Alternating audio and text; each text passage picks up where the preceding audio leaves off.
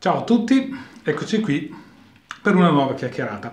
Allora, eh, in, questo, in, questa clip oggi eh, parliamo di una cosa molto complessa, di una cosa eh, di una complessità veramente enorme. Tenterò di riassumere alcuni tratti importanti che ci, eh, che ci potrebbero aiutare nel momento in cui volessimo capire il perché certi tipi di esperienze ci portano ad evolvere, a sviluppare delle abilità, certi altri tipi di esperienze che magari si ripetono nella nostra vita frequentemente, non riusciamo a come dire, farne tesoro e non determinano dei cambiamenti nella nostra modalità di comportamento.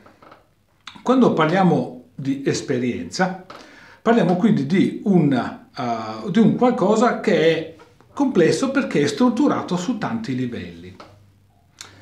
Noi siamo abituati mediamente a parlare di esperienza nel senso di azioni che hanno comportato degli effetti eh, di cui abbiamo vissuto un insieme di, eh, così, di composti e di condizioni. Allora, eh, l'esperienza per andare a capirla su quello che è il nostro tema portante, quindi le dinamiche emotive, dobbiamo distinguere eh, la struttura e l'effetto che produce. Quando parliamo di struttura parliamo di quanto una data esperienza arriva a muovere e a maneggiare le nostre emozioni primarie. La parte cognitiva è quella parte nella quale la nostra condizione di vissuto, diciamo, eh, si adegua, si consocia, si rappresenta in aspetti cognitivi, in aspetti eh, sociali, in stereotipi, in valutazioni di tutt'altro genere. Quindi possiamo dividere l'area delle esperienze in due grandi categorie. Esperienze di tipo formativo, che per l'appunto vanno a muovere, a toccare e a manipolare quello che sono le nostre dinamiche emotive interiori, e esperienze rappresentative che rappresentano un vissuto, ma il cui contenuto non necessariamente, anzi spesso non eh, muove, non va a modificare la nostra esperienza sul piano emozionale delle emozioni primarie. Quindi, queste sono le due grandi categorie. Poi, cosa possiamo dire? Possiamo dire che eh, ci sono l'esperienza, diciamo, va a collocarsi in quello che è l'elaborazione dell'esperienza in, in almeno tre modi che sono in questa sede interessanti. Uno è l'esperienza istantanea, cioè un'esperienza che ha una condizione che si verifica, faccio un incidente in motorino, la quale tipo di esperienza eh, non riesce ad avere un effetto particolare sulla nostra esperienzialità emotiva perché è di tipo istantaneo, cioè succede una, una volta in una concatenazione di eventi di cui non abbiamo avuto un minimo controllo e di cui il feedback non ha una, dire, un senso diretto alla nostra abilità come persone, quindi ai nostri schemi emotivi, e pertanto il fatto di aver fatto un incidente si produce un aumento magari della prudenza in certe persone, sappiamo che in certe persone invece non, aumenta, non determina un aumento della prudenza, quindi l'effetto non è correlato alle dinamiche emotive e questa esperienza non ripetendosi frequentemente non rappresenta un qualcosa su cui la nostra mente costruisce un vissuto emotivamente significativo. Abbiamo un altro tipo di esperienza che è l'esperienza invece è quella specificamente, quindi più formativa, elaborata sul piano emozionale. Cosa significa?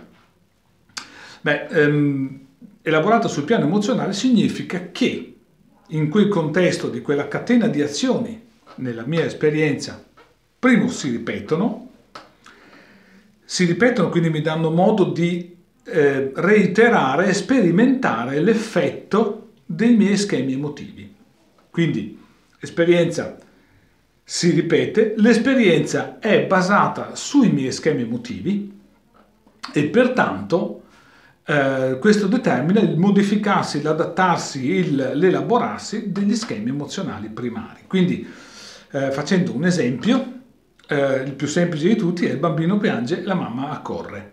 Quando eh, in questo tipo di esempio l'esperienza che il bambino compie di quello che è l'uso funzionale del suo pianto, è un'esperienza che determina il consolidarsi di quello che è l'azione che egli fa, che egli compie e il risultato che ottiene.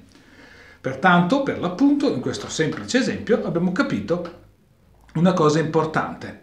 Le esperienze che elaborano, eh, diciamo, i contenuti di tipo emozionale sono esperienze che vengono reiterate. La condizione esperienziale eh, della, um, dell'elaborato emotivo, quindi, è una condizione che vede come si muovono le due emozioni primarie in relazione, da un lato, all'esigenza che mi porta ad adottare strategicamente un comportamento.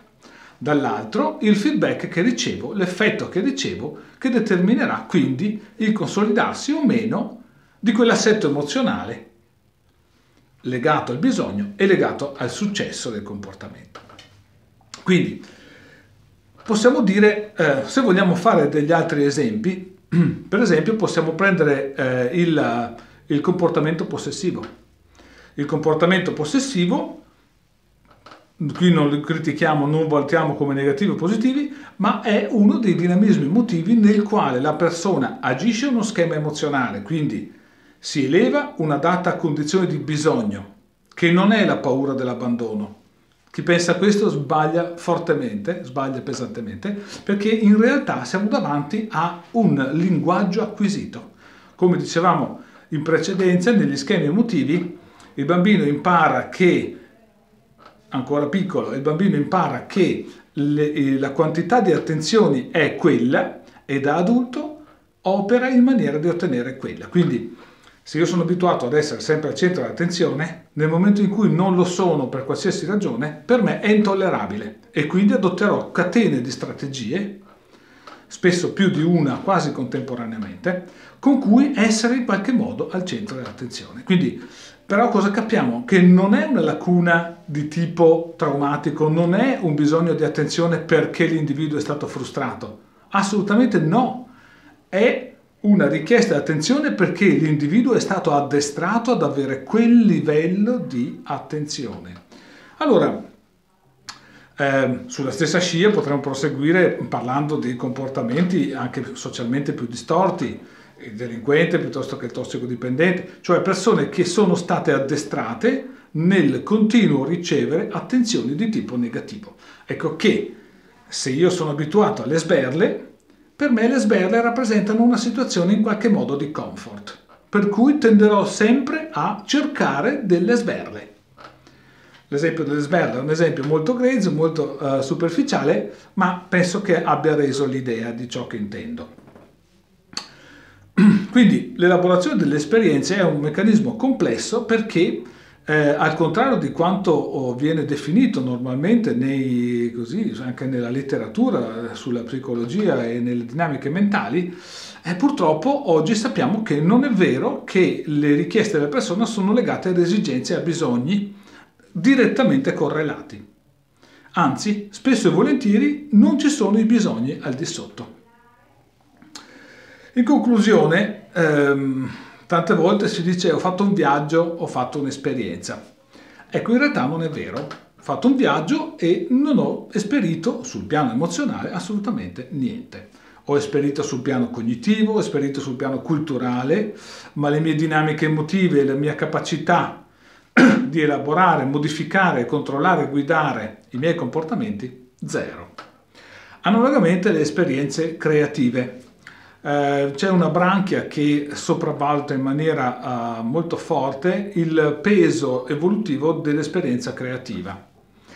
In realtà è grande, un granchio anche quello, è un grande, un grande errore, secondo le mie esperienze, perché l'esperienza creativa è la reiterazione di schemi nelle quali l'individuo utilizza solo strategie diverse con cui ottenere l'attenzione esagerando un attimino, se io sono un egoico, un egocentrico, il fatto di trovare l'arte figurativa, l'arte materica, l'arte eh, impressionista con cui essere al centro de- dell'attenzione di una comunità è solo un veicolare, una strategia, non è una modificazione degli assetti emotivi che mi obbligano in continuazione a dover essere al centro dell'attenzione.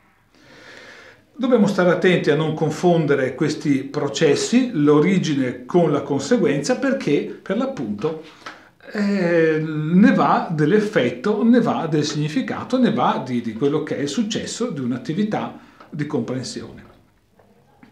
Ecco, quindi ricapitolando, ci sono esperienze utili e esperienze inutili. Le esperienze che non vengono reiterate, le esperienze che non comportano eh, una condizione di studio interiore, almeno a livello di, di sistema limbico, di modificazione degli schemi emotivi primari, Qualsiasi esperienza, se non agisce su questi livelli, non produrrà nessuna modificazione degli schemi primari e pertanto dei bisogni che l'individuo poi cercherà di rappresentare e di produrre.